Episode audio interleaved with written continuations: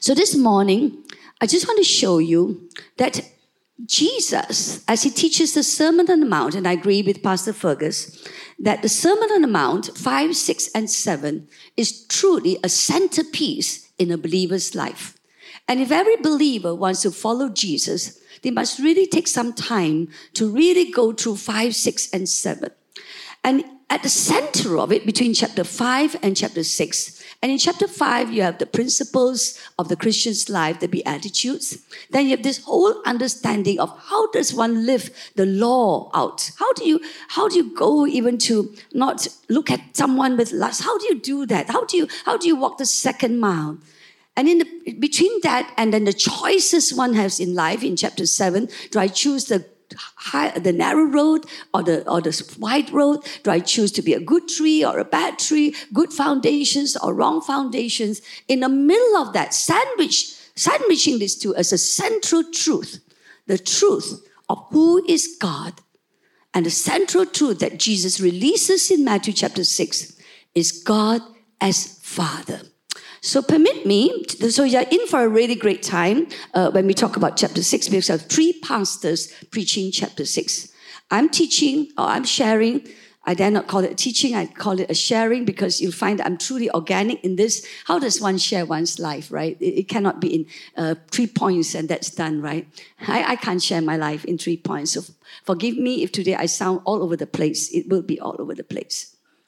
But so I'm doing verse 1 to verse 18, and then Pastor Fergus did verse 19 to 25, I think, and Pastor Isaac will close it up from verse 25 right up to 34.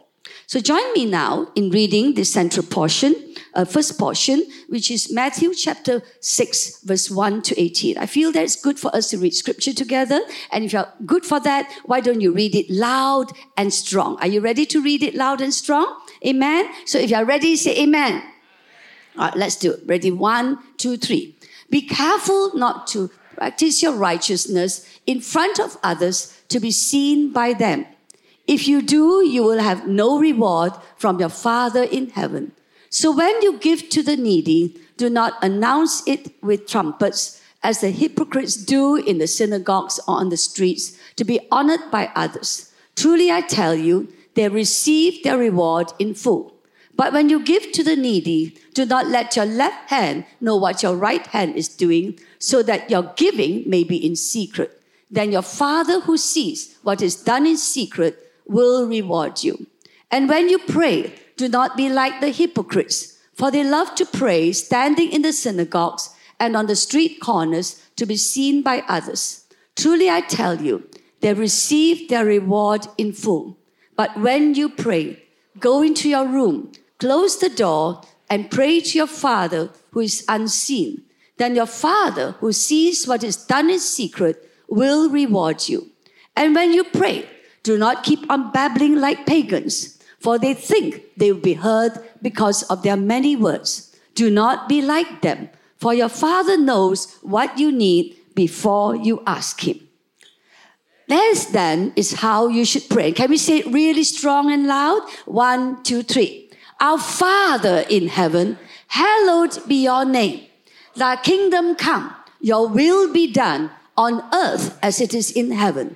Give us today our daily bread as we as we also have forgiven our debtors. And lead us not into temptation, but deliver us from the evil one. For if you forgive other people when they sin against you, your heavenly Father will also forgive you. But if you do not forgive others their sins, your Father will not forgive you your sins. And when you fast, do not look somber as the heathens do, for they disfigure their faces to show others they are fasting. Truly, I tell you, they have received their reward in full. But when you fast, so that it will not be obvious to others that you are fasting, but you are fa- who is unseen, and your Father who sees what is done in secret will reward you. So do not worry, saying, What shall we eat? Or what shall we drink? Or what shall we wear? For the pagans run after all these things, and your heavenly Father knows that you need them. Wow, what a powerful reading of scripture. As you read chapter 6 of Matthew, you find that there is one subject matter that's constantly repeated. And this is the word Father. And so many, many years ago, soon after I was filled with the Holy Spirit, there was one moment in my, very soon after I was filled with the Holy Spirit, God began to take me to Matthew chapter 6. And He highlighted to me that this is the time Jesus begins to introduce to His disciples and even to the crowd that the word Father, the name Father, God, is an important part of the very existence of a believer's life. The word Father occurs 10 times in 1 to verse 18 alone, and another two times in the next few verses. So the word Father and the person of God as Father is central to our Christian life. In fact, I would say this if you and I do not know God as Father, we are, in a, in a sense, we are very much shortchanged. And one of the reasons why Jesus came into the world was to reveal who God is as Father. Now, this is what Jesus said.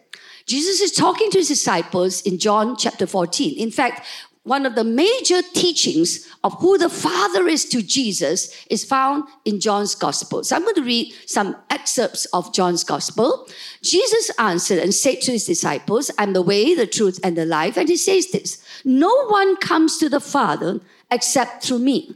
If you really know me, you will know my Father. From now on, you do know him and you've seen him. So, in other words, Jesus is saying, when you accept Jesus Christ as Savior, you are being introduced also to the Father. In fact, you cannot know the God, uh, Jesus, without knowing the Father. Neither can you come to the Father if you do not know Jesus. Then Jesus also said to Philip, Don't you know, even after being among you such a long time, don't you know me, Philip?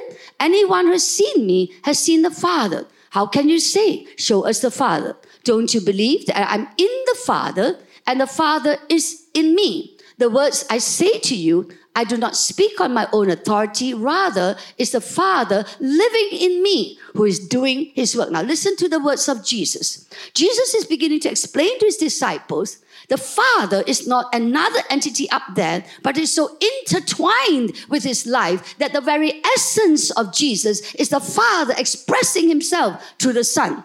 And the union of the Father and the Son is something so unique that we are jesus actually wants us to know it. Because as you go on in chapter 14 15 16 and 17 one of the greatest truths that for jesus is saying to his disciples if you want to know what life as a believer is you must know the way i live out my life with my father. As me and my father are one so me and my father and you are one. In fact, the Holy Spirit's main job is to introduce everything that is, comes from God the Father through the Son to us. So the intricate union of Jesus with the Father is the desire of God that we too will have an intricate union with Father God. Now look at what Jesus says. The words I say, even the words he says I say, are not mine alone. They belong to the Father who sent me. Wow. The words he says is not independent of the Father, but it's a flow from the Father to the Son to us. Isn't that beautiful? And I love this. I love the Father, and I do exactly what my Father has commanded me. The only way we can live out Matthew chapter 5 is to know the Father. The only reason why we Jesus does exactly able to obey the Father is because he has not only understood, he has embraced, but has internalized the love of the Father for him and his expressive love to the Father. So all obedience has sprung from this intricate relationship of Father and Son. In the same way, God wants us to know that. And I want to add this other beautiful thing. Many of us think that we can do great things for God, but look at Jesus. Look at what he says. He says this Very truly, I tell you, the Son can do nothing by himself. Now, this is Jesus. Jesus is saying, actually, don't do anything independently of the Father. Whatever I do, he says, I've seen what my Father has does. And because whatever the Father does, the Son also does. I love this. I love it. It makes it makes serving God so much easier. It makes even running a church so much easier. It makes planning for the church so much easier. It's not about my plans, but what have I seen the Father do? Because if Jesus says you can do nothing of yourself except what you see the Father does, then it, I oh I need to follow that same route. I need to know what my Father does. And you know what? Whatever I do, the Father is doing. And so it becomes easy to just flow in alongside the Father. And Jesus says, I love this other verse. The Father loves the Son and shows him all he does. Which means I'll give you three things about us as we follow Jesus to know the Father.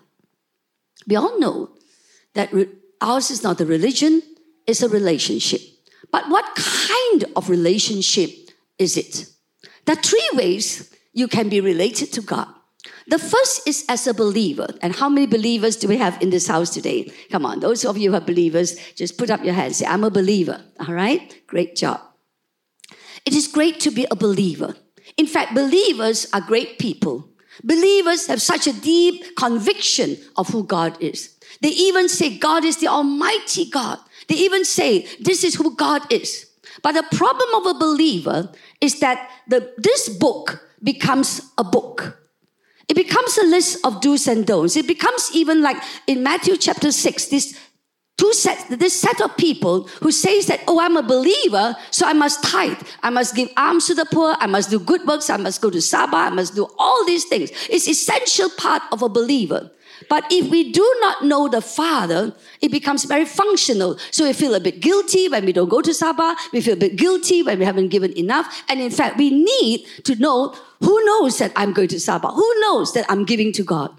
We are seeking approval from somewhere else. In other words, it's very functional. In fact, prayer, as much as it is a very spiritual exercise, many people do not understand prayer. You know why many people do not understand prayer? Because they see prayer as functional. Every believer prays. I need to attend some prayer meeting. I go to a few prayer altars and I feel like, yeah, I need to pray. But as long as prayer is only from a believer's mindset, actually we struggle with prayer, which is why I think we struggle with prayer. The reason why we struggle with prayer is because it's functional. We are not really sure what is at the essence of prayer. I will tell you this one thing in a short while. Prayer to me has got nothing to do with what others see, whether I pray or not. Prayer to me has got nothing to do with anything about the nation or anything first. It doesn't start there. Jesus taught prayer, our Father in heaven. Prayer is not a functional set of dues that I must do, a ritual that I need to do just because I'm a believer.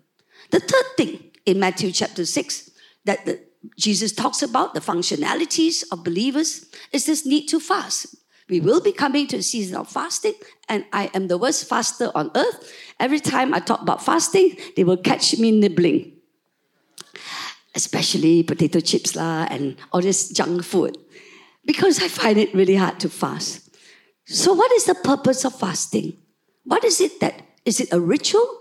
What is at the essence of it? What do I need to put in as the essence? So, this is what believers do. They struggle also with all the teachings. And I want to say this, and I respect you honestly. I've, because I've met so many people in my lifetime, a lot are great Bible scholars and teachers. But as long as it becomes a system of dogma and truths, you're only a believer.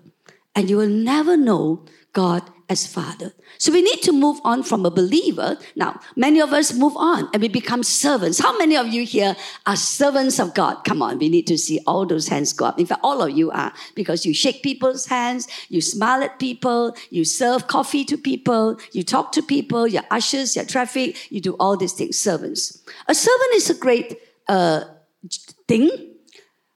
But to tell you the truth, the problem with serving God is this we feel like we're giving so much of our time to God. We feel like we have done so much for God. In fact, recently, one of my wonderful young people who really has given her life to serve God felt really disturbed because even as she served God, so many of her personal prayers were not answered. So many. She came to a point where she felt like this is just not fair. I've served so hard. The problem with serving is becomes transactional. It becomes an entitlement. I've served so hard. I've served so hard. I've done so much. I have watched missionaries. I've prayed for missionaries as, as doctors. We had to look after a lot of servants of God. Very often, in the times of their life, they grudge God with what they have done. How come? Because it's transactional. It's like, I did so much for you, you're obligated, God, to do something back for me. In fact, my this poor girl, uh, as she struggled through it, she felt that I'm entitled to some of my prayers being answered. In fact, there was one point she was only asking God for something like $50, you know, and even that was like not answered. And she felt so frustrated. And what made it even more like a pouring salt upon her wound, she was walking into a worship session and the worship leader sang the song, Good, Good Father. And she said, What's so good about you, Father? $50 is so you cannot give. Wow. That is the danger of serving God alone. I want to tell you this in my entire life. After the Lord revealed to me that the most important relationship is not as just a believer, not even just as a servant, but as a son or a daughter. Actually, I tell myself, you can never really serve God. Because I tell you what, Jesus says, a servant do not know what is in the master's heart. You see, if the relationship is one of believer, then God is a an almighty God. He sounds distant. He sounds like he doesn't really know the struggles I'm going through. He doesn't know the issues of life. He doesn't know that we have kids to raise, uh, uh, food to bring on the table. He doesn't know that we have, we're anxious about our, our country, anxious about wars or whatever things. Actually, we're not anxious about wars, lah, but anxious about holidays. And now we don't want to go on the Budapest River. lah all these kind of things, right? He doesn't know. He doesn't know, right? Because he's distant. He's a God Almighty. What does he know? If we relate to God as servant, then God becomes a. If God, if you're a servant, God is a. If God, if you're a servant, God is a. Yeah. In fact, if you're a sheep, then God is a. If you're being healed, then God is a. So it's very functions, very transactional. But when God is your, when you are a son or a daughter, God is your father. To serve God as a son is very different from serving God as a servant. A son, as he serves, is piggyback on the father's shoulder. So imagine if my father was a plantation owner and I was serving alongside with him, I wouldn't call it serving. I was being carried on his piggyback. Well, I imagine it now. Nowadays, fathers don't do that. And he would walk into the field and maybe he'd explain to me a lot about crops, about weeds, about life. Am I serving? No. I'm being served. I'm being grown. If my father was a businessman and he took me to his office and showed me how he runs the business, how I should not do this, how I should not do that, how do I treat workers? Am I serving? No. I am growing. So that's why the relationship to God as a father is a very what I would call beautiful and central relationship in a believer's life. I want to share this because not only incidentally, a father-son relationship is the primary relationship of a human being. And I just want to deviate a bit because why is this understanding? Why is it important for us to know God as Father? Because to be honest, God gave us fathers to really build into our lives and to really shape us. I have a very, very good father. My earthly father loved us. So much so that I went to university to study in Edinburgh. You know, we are not from a rich family. He actually accompanied me to Edinburgh. In those days, to travel by air is a big, big thing. And when he went with me to Edinburgh, to be very honest, I have a very good father, but he was not a very communicative father. He hardly talked to me. He hardly said a word, but he took me to my uh, hostel in Edinburgh, and he even bought me a furry, furry hat, a sheepskin hat. You know, it was a bit ugly for girls, but never mind. Uh, you know, like we girls, um, what do fathers know? Huh? What do husbands? That's why husbands don't buy anything for us. Just give us the money, okay?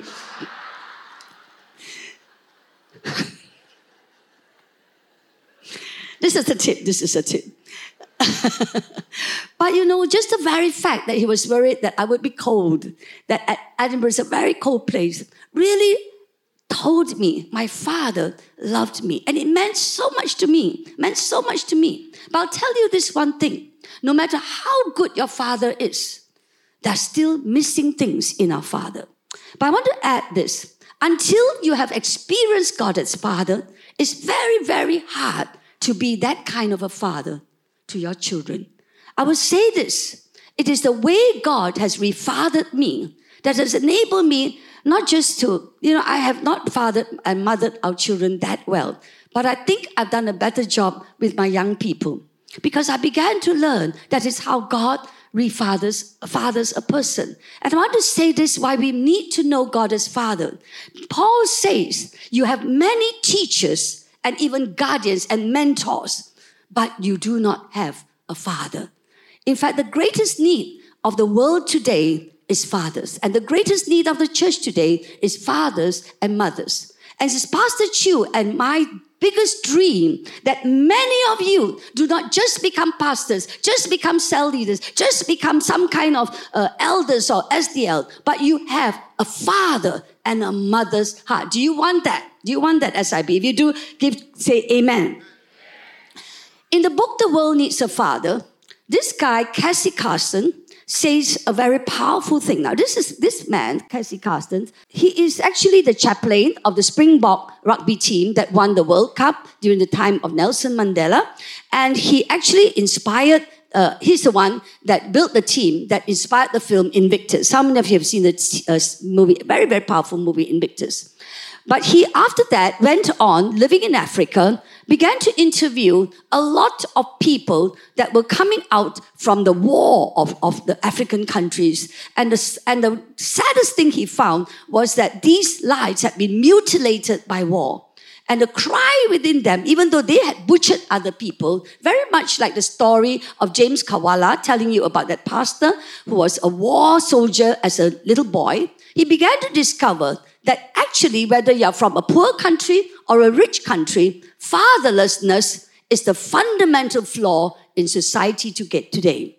In his book, he writes this It is time to recognize father wounds. Now, last week we heard about soul wounds.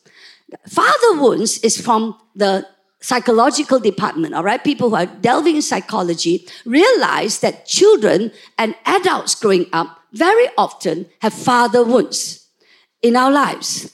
And it's time to seriously take up the responsibility of fatherhood so that the sins of the father will not continue to destroy God's marvelous intention for our lives. And then he says this it's time to recognize how a world suffers when Father God is not taken seriously.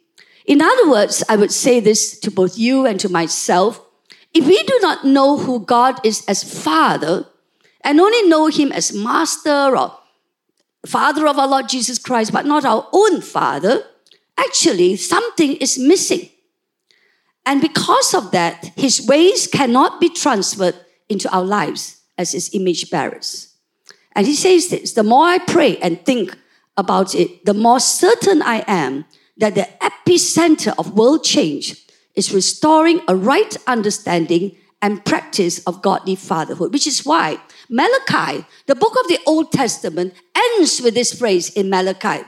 Before the coming of the terrible day of the Lord, that means the last days of the Lord, God is turning the hearts of the fathers to the children and of the children to the fathers. Now, how does He do that? Through Jesus Christ. Jesus, and that's why He's the center of it all, is the only means of reconciling our orphan spirit to Father God. And until we have been reconciled to Father God, there is always an emptiness inside us, no matter how much we may try.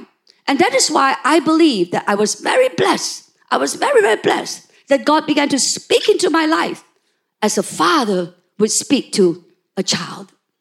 Do you know that? I just want to say this. It is very easy to go through life without knowing Father God, but you will be the poorer for it. In his book, he describes an incident where a young man, a teenager, I think, had just shotgun and killed his father. And even after killing the father, he was put in a cell. And in the prison, every night, this young boy cried out, Daddy, I want you, Daddy. Where is my daddy? Where is my daddy? What a cry. He just killed his father. So I want us to understand some of the crime, some of the heinous, some of the anger raging in men today. And the dissatisfaction in women today come from that wound. And he says this a lot of the anger in men starts from a sadness in their hearts where something has been missing.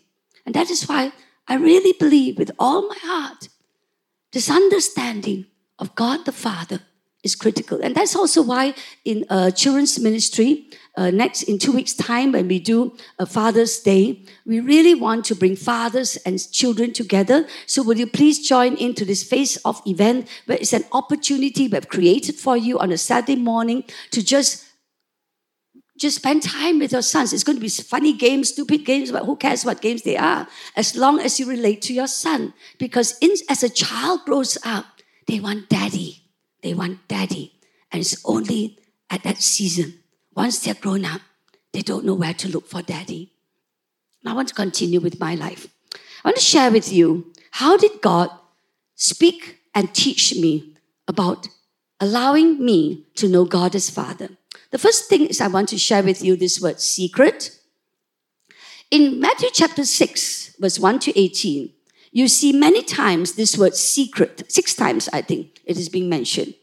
When you pray, do not pray just for men to see, but go into your secret place so that God who sees in secret will reward you. Now, whenever I teach that, and when I'm also teaching on prayer and telling people to come to the prayer altars and all that, inevitably people will ask me, Hey, Pastor, ah, the Bible tells us to go into the secret place to pray, you know. So why you ask us to come out and pray in the open one? Uh? So I want to dispel that point.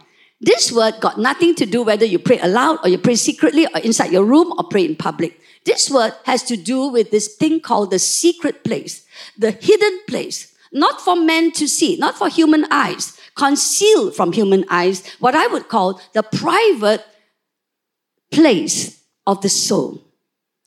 God started my journey way back in 19, when did we go to Sabah? 1978. When I was there, I felt like I was really in a hidden place, in the jungles of Borneo. And in the jungles of Borneo, I often, in the early days, wondered, why on earth am I stuck in that place? In fact, those 14 years were years where I don't know what happened, but I do know now that was hidden from anybody to see. And it was in that hidden place of Sabah that God began to speak and to craft my life. I to say this, especially to young people who are working or even serving. Do not be so ready to push yourself up there. Because until you have gone into the hidden, secret places where no man can see what God is doing, actually, you're too early for your time. I just want to say that even in your office, if you are beginning to ask yourself, why am I stuck in this terrible rut? So boring, day after day, I have to do this boring stuff. Remember, is God does his biggest crafting in the secret place. I just want to say that. So my story starts in the jungles of Borneo. Actually, not jungle, but it sounded like jungle. I need to exaggerate a bit. One, It sounded like a jungle. But it was frustrating because there was a hidden work which I didn't even recognize at that time. And I want to say this to young people between 30 to 40 years. Those are the years I was there. Those are the years God intends to shape you and mold you. And in those years, if you don't let God shape you and mold you, it's hard to continue for the rest of your life. So I want to share what is it that God began to do to me. So he began to take me to, towards three things. First of all, soon after I was filled with the Holy Spirit in 1984, the Lord began to reveal to me that I must be deeply anchored in His love. And so he began to take me, first of all, when I, first thing he did when I was filled with the Holy Spirit was that he dealt with the root problem, my deep uncertainty of whether who was I. And so he began to say, if you are the only person in the whole world, I would have died for you. How does God anchor us in his love? What is the what is the revelation of God's love? Jesus Christ. Jesus Christ is the revelation of God's love. But how do I get to know that? Now come back to this. And one of the major things God began to say to me is that first of all, he took me to Matthew chapter 6. And this is what God did. He said, for the next one month, every day, when you wake up and spend that time with me, I want you to look straight into my eyes and I want you to say, Father, you see. Father, you hear. Father, you know. Father, you reward. He said, don't look at others. Don't look at yourself because you'll be disgusted. You're disgusted with others. You're disgusted with yourself. You're disgusted with the world. That's not the way to begin. And I realized that God was truly recrafting a person. You know something? We always talk about being born again. How many of you here are born again? You can only be born again if you have a father. You need to be born of the father. So God was beginning to teach me. See, I used to say, wow, I don't know what people think about me. I don't know whether people see this in me. And, you know, in those years, God, I was seeing very many things that were not nice about me. And people were pointing out all my not nice things to myself. But God says, don't look at them. Look at me. Fix your eyes on Jesus. He is the author and the finisher. I have died, I sent my son to die for you. And as I have died for you, now I want your focus the Father sees what you're going through. Now, whenever we say the Father knows, many of us immediately get so scared. He knows my innermost sin. Actually, to tell you the truth, God knows the worst about us and the best about us, but He loves us just the same. Amen? Do you believe that God knows the worst about us? I think so. But you know something? Every now, this is the love of God. When He began to say to me, I know, when I said, Father, you know, do you know what Father did? He began to say, Do you know what I know? I'm not interested to know about sin. Of course you have sinned. It's because you have sinned only I died. If you have no sin before I died. You know what I mean? I mean, common sense, right? So stupid. We always think that Father looking at our sins. I mean, if He doesn't know you have sins, He wouldn't have sent His Jesus. I mean, just go on with life and get to heaven, right? But that's not important to God. But Father wanted me to see this. He wanted me to know. I know what you're going through. I know you're struggling to learn to pray. I know you're struggling to learn to be a wife. In those days, I really struggled. I was wife, then I was mother, then I was eldest wife. You all three are very, very susah, man. You know, uh, when your eldest wife uh, plus a wife to your husband, uh, people can see that you fought already. Some more, you can see me when I don't know how to hide. And then uh, not only that, your children not so well behaved there. Praise God, they were not too bad. Lah. But, but then I make many mistakes. Oh. Many mistakes. Oh. You want to come to some other parenting class, I'll tell you my mistakes. This one is too shameful to tell.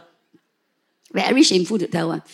But in the midst of that, now this is how God refathers us. God is birthing a son, not just a servant, not just a believer. And he needs to enter in the reality of my life and says, I know you're struggling. You know, I used to never go to all these parent conferences and read parenting James Dobson book because by the moment I read, I feel condemned. So Father says, I know. Just look at me and I'll teach you. Look at me. I know. I know you're struggling, but I love you. I'm here for you. I will never leave you nor forsake you. The love of God the Father. And he began to say to me, Ephesians 3, verse I think verse 17 onwards, he says, Be rooted and established in my love for you. You do not grow roots of never allow your heart to be defiled with offenses, with disappointments. Because if you are rooted in offenses and disappointments, you cannot be rooted in the Father's love. A tree cannot have two roots. It's the only one. And Lord says, look at a tree outside. Wow, I tell you, I love, and you know, you all may say, what is prayer? Prayer is primarily a tutoring and a shaping and the birthing of a new being by Father God. That is prayer. That is prayer. That is why prayer starts with our Father. There was a time every day I would say, Father, my Father. You're a Father of the lonely. You're the Father who sees. You're the Father who hears. Hallowed be thy name. They're not just a father on earth, they're the one on heaven. They're the perfect father. Oh, Lord. Your kingdom must come and save us. And so God began to say, You need to know without a measure of doubt, 500%, you must be certain I love you. I am for you, not against you. See, what is love? What is love? What does it mean? The Father loves us. Now, before I go on, let me continue. Let me quickly finish this. I told my husband it would have taken me four sermons to do this sermon. So I'm trying to do it in one. The very next thing about what Father God did is not just to love me, to anchor me in His love, but also to discipline me, because without discipline, I cannot reach my full potential. And without reaching my full potential, I will never be set. I, I, there is a sense of incompetence within me. And the third thing that Father God did, which is uh, another whole sermon to do is that God began to show me I'm part of the great plan and design of God. I'm not a mistake of God. I'm not just hoping that I will be part of God's plan, but I am part of God's plan. Now, that's another story.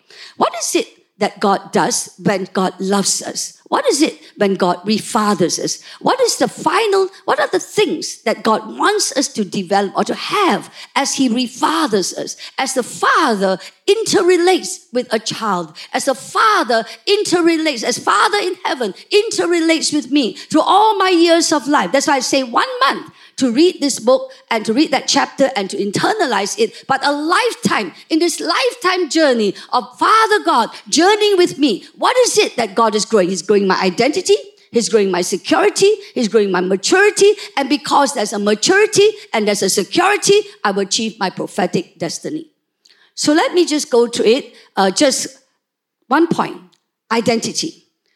How did God grow, how does God grow identity in us? In fact, what is identity? I will first start off by saying that when a child is born, it doesn't know who he is. Identity is like, who am I? When you stand in front of a mirror one day, and after all the accolades and all your performance and all the great things you may have done for God, you can still come to a point where you stand in the mirror and says, actually, who am I? Is something missing? So we, that is the question. That's identity. And do you know something? Identity cannot, is not something you can just know. Identity is a result of relationships. Now, let me tell you this. I'm a Pete, right? I'm a child's doctor. So children actually don't know who they are. And that's why children must be nurtured in a human environment. In one of the great experiments done soon after the Second World War, they took the children from an orphanage that were under tremendously good medical care and a wonderful team of doctors and nurses. And they found that these children never was able to thrive. They had what's called social, uh, emotional deprivation syndrome. Actually, the child didn't know who they were. They were socially awkward. They were shorter than others. They were more thin. Their IQ was so much lower. In fact, they could not survive in the real world world. What had happened to that child? The child had no sense of who they were. What is needed? How does a child know identity? So it happens like that. As a child is being loved, caressed, and hugged, and as a constant caregiver, and because the mother is looking at her constantly and seeing him constantly, the child at six weeks begins to say, Ah, there is you. If there is you, there must be me. You get it? It's very relational, which is why when you speak to your child, it's eyeball to eyeball. And you look at the child and it says, Girl, you are mine. That creates identity. Now look at this verse. How does God create identity in us? In fact, how does God create identity and security? When Jesus was baptized in uh, Matthew chapter 3, and the heavens opened, a voice came down from heaven and said, this is my son, whom I love, and in whom I'm well pleased. Now, do you know, do you think that Jesus didn't know he belonged to God? Do you think Jesus knew he belonged to God? Yes, I think he did. Why then this affirmation? Why then this declaration? No matter how much you know you belong to your father, no matter how much your children know they belong to you, my husband, as they were growing up and up to today, will every day say to the son, son, he will call them son. Wow, that's a powerful word not just Jonathan, Christopher's son. And the word son indicates belonging, not just Jonathan, Christopher. Of course, that's great, but the son, I love you. And they were going through those very difficult, tumultuous teenage years. Yet he said to them, I love you. So, this kind of constant declaration and affirmation into the heart of the soul of a believer steadies the believer and causes the believer to realize, hey, my father loves me.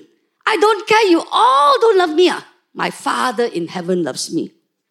And that is a powerful identity. Now, I want to help you to look at this. I want to, before I go any further, I want to encourage those who have not been baptized to be baptized because I absolutely believe that actually baptism does cause the heavens to open and the declaration of God into your spirit man without a measure of doubt you belong to him. Amen? And that you are loved by him and that you're pleased with you. Now look at it look at it. This is my son belonging. So when God began to speak to me he began to look at me. He told me this. Now this is how you relate to me. I don't want you to start telling me all the things that people did to you. I don't want you to blame anybody because that's no good. They cannot help you anyway. And they're all sinners saved by grace. You're a sinner, they are sinners, so let go. And then he said, don't even look at your husband because he's only a man. He's a great man, but still a man. And don't look at circumstances, but look at me. Focus on me. You are my son.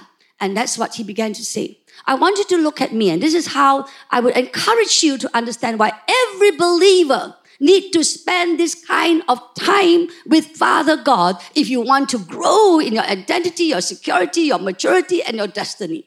So every day the Father would say, Look at me. Now don't, don't tell me everything first. Even if I told him everything that was wrong, he said, Look at me. And this is how he looked at me. He said, Look at my me. And I would imagine Father God holding my face, and he would call me child. Whatever I went through, I brought to him and says, Child, listen to me. And he would say, I, I love this. No, child, you are mine. When you walk through the waters, you will not be swept away. You may walk through the fires, you will not be burned. The flames will not scorch you. I just love that verse in Isaiah 43. Child, you are mine. Everybody says, Child, you are mine. Say it stronger. Imagine Father God. So, you know something? We are meant to echo back to God what He says. I would say, Child, you are mine. Yes, Lord, I am yours. I am yours. I am yours. Jesus heard that. Second thing Jesus did, uh, He said to Jesus, affirmation. I love you, love, and I am pleased with you. Now, in chapter 3, Jesus hasn't even been tempted yet. And definitely, he has not healed a single sick person, he has not done any deliverance. Actually, whether Jesus would overcome the temptation or not, we don't know. And whether Jesus can really heal the sick and raise the dead, we also don't know. But you and I are saying like, hey, but Jesus for sure he can do lah. But do you know what? I believe that Father God wants us to understand that whatever Jesus went through is the same as it is for us. Do you believe that? That's why our eyes need to be on Jesus. That's why we're following Jesus to even learn about the Father. I began to realize that Father God was pleased with me because he's pleased with me just because I'm his child. Now, how many of you have given birth to little children, babies? I mean, when they're born, I know some of them very big. Lah. How many of you have given birth to babies? Come on. I know you didn't give birth, your wife did, but you have babies. Lah. Come on, how many of you have had babies holding babies in your arms, including husbands? Hey, you also held babies, ma. I'm to say this to my, even my grands, now incidentally, Father God is father, not grandfather. This grandfather, when he plays with his grandson, he destroys my house. He said to grandson, can, can, everything also can play and everything also can go on the floor. That is indulgence. But when Christopher comes in, he takes over he is not allowed to do that. A father is not a grandfather. So God is not a grandfather. He's only a father, all right? But I'll tell you this, John, I'm sure this is for you, I, uh, Fergus, you know. When you look at your child, you don't say, huh, Sana, you better become prime minister before I love you, no? Sana, you better score 8 A's, uh, it's 17, 17 A's uh, before I even want to talk to you, no? Do you do that? I look at Fergus I, especially John, his new father, right? Look at my Kia. Kia, Kia. You don't think Kia is going to be great? In fact, when we go near him, you better not say anything bad about Kia because he probably will slap you. So when I go near him and say, Kia, you're so beautiful. You're going to be a wonderful girl, which is true, which is true. But as far as the Father is concerned, she is already wonderful. Come on, fathers, do you agree or not? Mothers, do you agree or not? Do you know something? When I stand in the presence of my Father, I am wonderful. I am the apple of his eye. I almost feel sorry for you. Just now, when we were worshiping, I felt I was the only person in the whole world that he was looking at. That is what it means. That is what God is trying to do. The love of the Father has to go beyond bookwork into our soul of our being. That's what God did. Now we just want to go on. The word voice. Notice that a voice came from heaven. I'm in big trouble. It's 12:30 and I'm only at point one. You have to invite me back for many more services, for a whole conference on fathering. The voice of the Father is an important truth. The voice could be heard deep in the spirit spiritual realm. This voice was not just for the earthly realm, it is in the deep spiritual realm. When Jesus heard the voice, I don't even know if the others heard it, maybe they did. But this voice was to pronounce to the spiritual realm, angels and demons, that this is my son. And one of the greatest truths, how did God refather me? The voice of the Father daily speaking into my soul, speaking life into me, correcting me, guiding me, preparing me, affirming me, loving me, establishing me until the book of God, the word of God, the logos become a rhema, you have not heard the voice of God. You can go to Bible school and still not hear the voice of God. The voice of God is something that reverberates into your inner man and it becomes alive inside you. So, what is it that I was hearing? God began to speak to me. If God is for you, nothing can be against you. So, you don't need to go into self pity. I will be with you through thick and thin. I will never leave you nor forsake you. There are many things, crisis in life. There was a time I had to, after I came back from uh, Bible school and then before planting SIB, suddenly I found myself I have to do business, you know. And it was a difficult type of business because now I'm a salesman. You know, in Sabah, ah, if you're the only pediatrician, uh, the patients line up to see you, ah, you know. Do you know that? Do you know that? Yeah, they line up to see you. One. Here I was in KL with, mm, I don't know why I was thrown into this job. Now, I know why, but I'll tell you, it sounded like I don't know why. And in this job, as having to do sales for my parents' uh, business, I was had to go into designer's office, architect's office, and sell my products, waiting for them. And then when they look at my call card, you're a doctor. Ah? What kind of doctor are you? Ah? Uh, medical doctor or PhD? And after a long story. Now, either I could say that was so shameful, I could say God was still in me. And so the father at that time, when I planted that business, began to say, I will never leave you nor forsake you. You're in it at the right time for a purpose. So these are the voices of God that we need to constantly hear. How do you hear this voice? Unless you spend time with Him in the secret place. There's no other place, not here. Here you're hearing second hand. You need to hear it first hand for yourself. How do you know God is for you and not against you? Because you're struggling, you're against yourself, people are against you, people are putting you down. It is in that arena that God steps in and says, I am for you, not against you. And how does that voice become a reality? So when God said this to me, so this is what God did. I would wake up in the morning and God would give me a verse that would be so powerful that would establish where I am. I give an example. John 1 verse 12. For as many as believe upon him to give, give him the right to become the child of God, but not of natural descent of a human decision, but born of God's will. Now, as I began to wake up, I began to say, Hey, I'm not just anybody. I am God's child. I would wake up and say, Father, I thank you. I'm born not of a human decision, of a husband's will, but I'm born of the will of God. Whoa, why don't you say that? I'm born of the will of God. Come on, say it. I'm born of the will of God, not of a husband's decision, not of a human decision. I'm born of the will of God. I could feel the whole will of God coming in to give birth to me. Whoa, that's a powerful truth. And I would not say just once. I would not say it softly. I would say it strong and loud. You know why? There are many voices inside our minds. There are many voices inside our spirit. In fact, there's so many voices. Sometimes when we as pastors correct someone, we think that they're angry with us because it's a voice of their father and mother. Sometimes you go to work, your, your, your, your, your boss shout at you. It's not because you're, and you get so offended, you have to leave the next job. Then the next boss shout you. You know why? You're leaving from job to job. This is the voice of your father and mother or your, your, your, your, your teacher.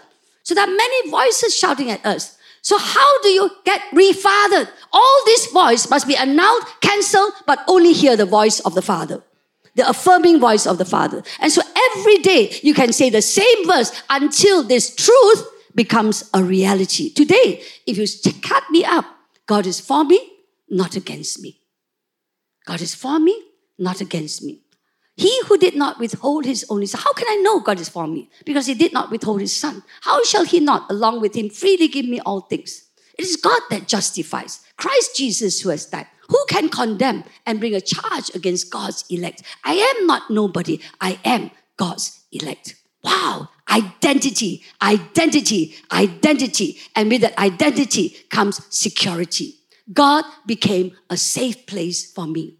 I no longer needed the affirmation of man. And in fact, you know, I, I, I must say this. I'm actually quite an insecure person in those days because I don't come from a perfect home. I had a very, a lot of problems in my home. There was a lot of unfaithfulness, adultery, and, and a lot of fights and quarrels. And it's very hard to grow up in a home like that. And, and often I would wonder if we'd be left alone. And not only that, it's a high performance driven home.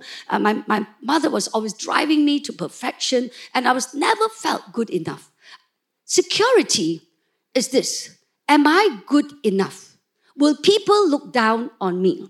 Will people reject me? Do I need to put up many false fronts so that they will love me and accept me? Security is when you begin to say to yourself, you know what?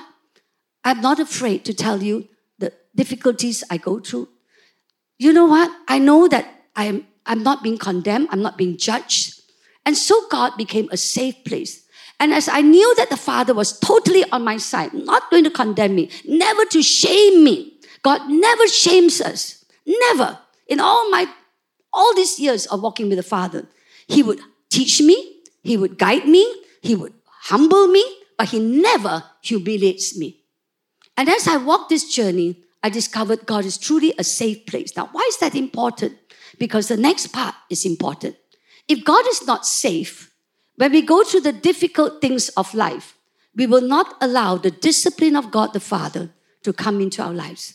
Because not only must we be loved by the Father, I want to say this for all of you who have been through inner healing. The reason why you maybe haven't moved on even after inner healing is that you have not appreciated the need for the disciplines of life to come into you. If God doesn't discipline us, he cannot tutor us or train us to become a mature son. We'd only be a little kid. A three year old is different from a 30 year old. A 30 year old has maturity. A 30 year old can enter into their father's inheritance. A three year old cannot. And that is why the disciplines of God are essential part of life. But I will tell you this you will never allow anyone to discipline you, to tutor you, to correct you, and to rebuke you if you did not believe they are 500% behind you. If you believe that that person don't really love you, if you believe that that person is not interested in your final good, actually you won't let that person correct you. The reason why I felt safe for God to remove layers of layers of areas of my life that were not right and I could let him do this is because I felt safe in my father's hands. He was not condemning me. He was not putting me down. He was not comparing me to another person. He was pruning me. See that my father is the gardener. Isn't that interesting? Not even the Holy Spirit, not even Jesus. My father is the gardener. He was pruning me so that I could bear fruits and fruits that will last. That's why discipline is important. Why don't we read this together? And have you completely forgotten this word of encouragement that addresses you as a father addresses his son? It says, My son, do not make light of the Lord's discipline and do not lose heart when he rebukes you, because the Lord disciplines the one he loves, and he chases everyone he accepts as his son. And your hardship as discipline. God is treating you as his children. For what children are not disciplined by their father? If you are not disciplined and everyone undergoes discipline, then you are not legitimate, not true sons and daughters at all. In fact. Moreover, we have all had human fathers who disciplined us and we respected them for it. How much more should we submit to the Father of spirits and live? They disciplined us for a little while as they thought best. Even the perfect fathers only can do some of their discipline is not perfect. But here is it. But Father God disciplines us for our good. Not just good, for us to receive our full potential, to arrive at our destiny in order that we may share in His holiness and share in His inheritance. That is the final point of discipline. Now, I'll give you a couple of lines and then I'll close with a story. Without maturity, we actually cannot arrive at our destiny. My life has been a journey, and I've tried to share to you in 45 minutes of a journey with the Father. If you ask me, who am I? You know, last week, James Kawala talks about a very wounded pastor who was not even sure if he was born again. Actually, I think he was born again, but his soul had not been rebirthed by the Father. As he talked and talked to this man, says, Tell me, who are you? I thought about it and I began to say this. Prime, see, I love this verse. Why don't we just read that verse together first? One, two, three. Yet to all who did receive him, to those who believed in his name, he gave the right to become children of God, children born not of natural descent, nor of human decision or husband's will, but born of God. Now, this is how, who I am. If you ask me primarily, who am I?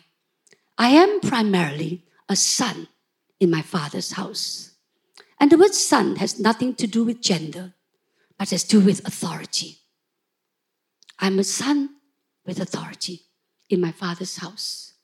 It is a powerful relationship forged in the secret place of the inner person, the soul, where he speaks life into me, teaches me, corrects me, shapes me, reveals himself to me in ever increasing glory.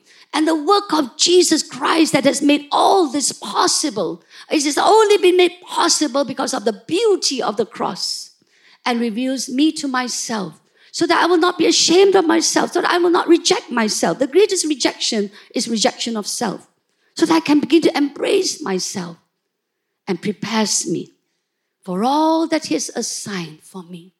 In short, my Father in heaven has given birth to me. I'm born of the will of God. Brothers and sisters, I am my Father's child. Not just a servant, not just a believer. And when I walk into this room, I'm walking into my Father's house. It doesn't matter whether I'm a pastor or not. This is my Father's house. So I'm going to end with this story. You know, way back in Sabah, I went through a lot of things. And a lot of that time hidden in the jungles of Borneo were actually times when God recrafted and reshaped me. I was exceedingly proud, insecure. I had my own human, all these human things that a human being goes through. How does God rebirth a child? By spending time with me. So there was a time when in the children's church, in SIB, way back in Sabah in those days, women are not allowed to preach. Now, that was a little bit of a problem for me because actually I thought I was a very good preacher. Because after all, I am actually the national school debater. My team beat the boys' team. And in BM some more. In fact, by Form 3, I had won the Raja Permaisuri Agong's shield. Gold, the gold thing was so big. For the best speaker in elocution in the whole of Malaysia. And that was, now I can't speak. Lah. And, and that was in BM some more. So naturally, I felt I had the gift of the gap. And if you have the gift of the gap and you look at all these guys, you feel like you ought to be given a chance to preach, right? So I would wrestle with Father God. I said, God, Father, it's so unfair. No, why only the men get to do it? It's so unfair. To, know, there's a problem with men. Huh? They look down on us women. I was really going through a woman's journey. I actually had a lot of problems being a woman because, you know, in my time, if you're born a girl, you're the worst thing that could have happened to my mother, born a girl. So I had to embrace all this and hi yo, some of this real male chauvinistic and you know, male chauvinistic, you know what lah? Ah?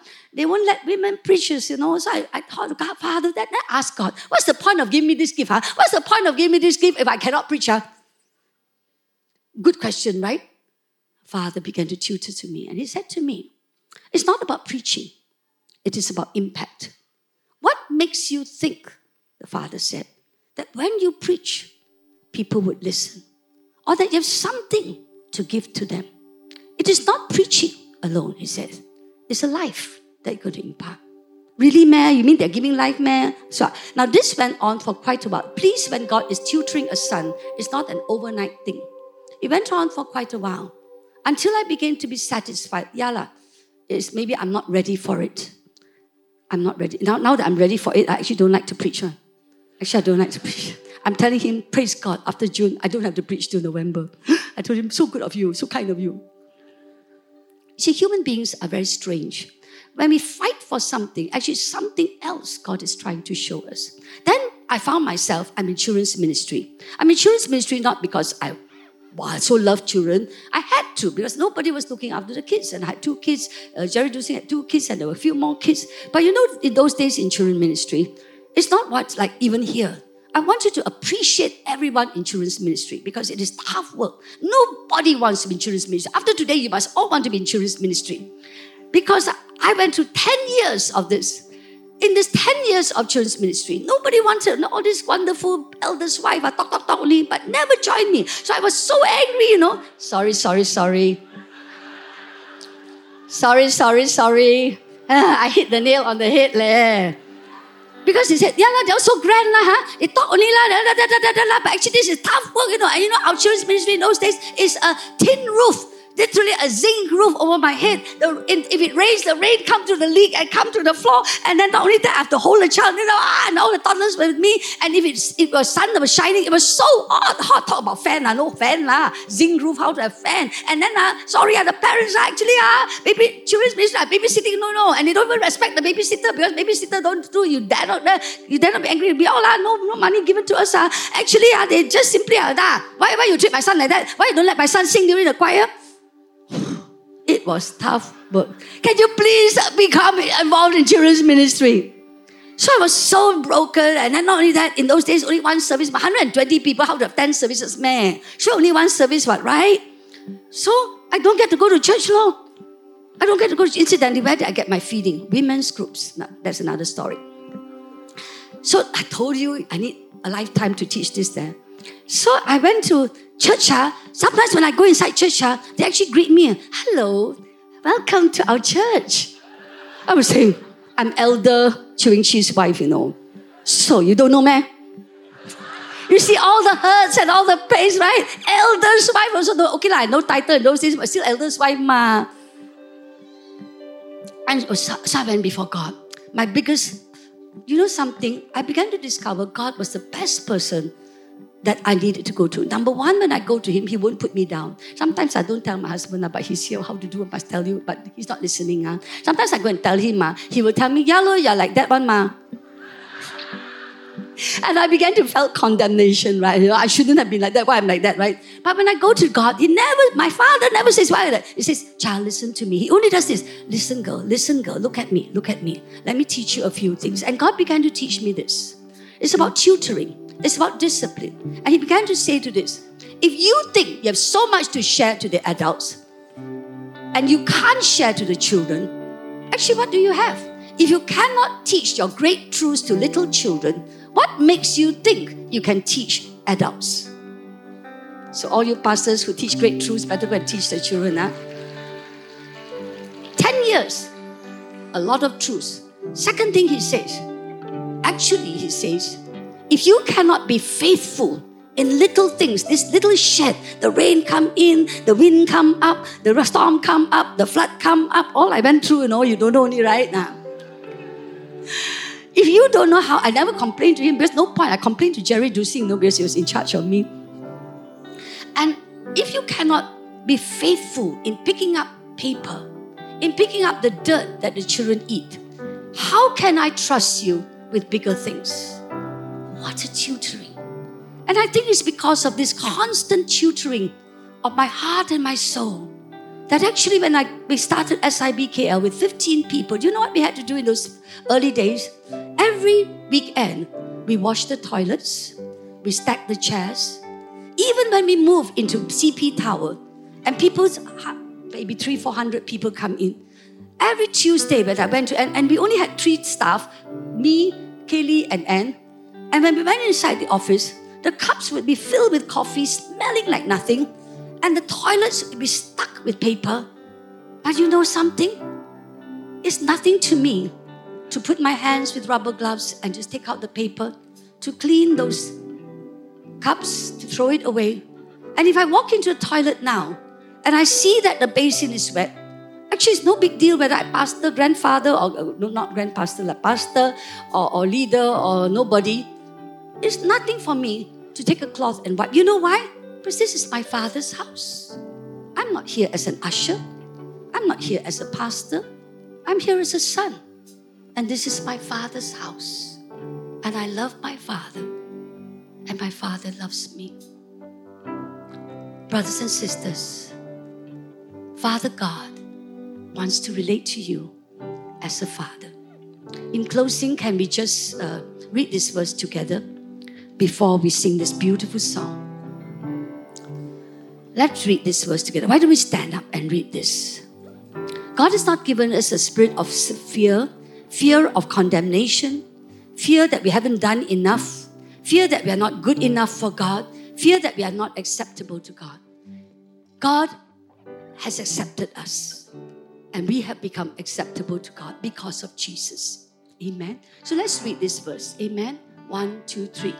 The spirit you receive does not make you slaves, so that you live in fear again. Rather, the Spirit you receive brought about your adoption to sonship. And by him we cry, Abba, Father. The Spirit Himself testifies with our spirit that we are God's children. And now, if we are children, then we are heirs, heirs of God and co heirs with Christ. One more time. The Spirit you receive does not make you slaves, so that you live in fear again. Rather, the Spirit you receive brought about your adoption to sonship. And by him we cry, Abba, Father. The Spirit Himself testifies with our spirit that we are God's children. Now, if we are God's children, then we are heirs, heirs of God, and co heirs with Christ. Give a big clap to Father God.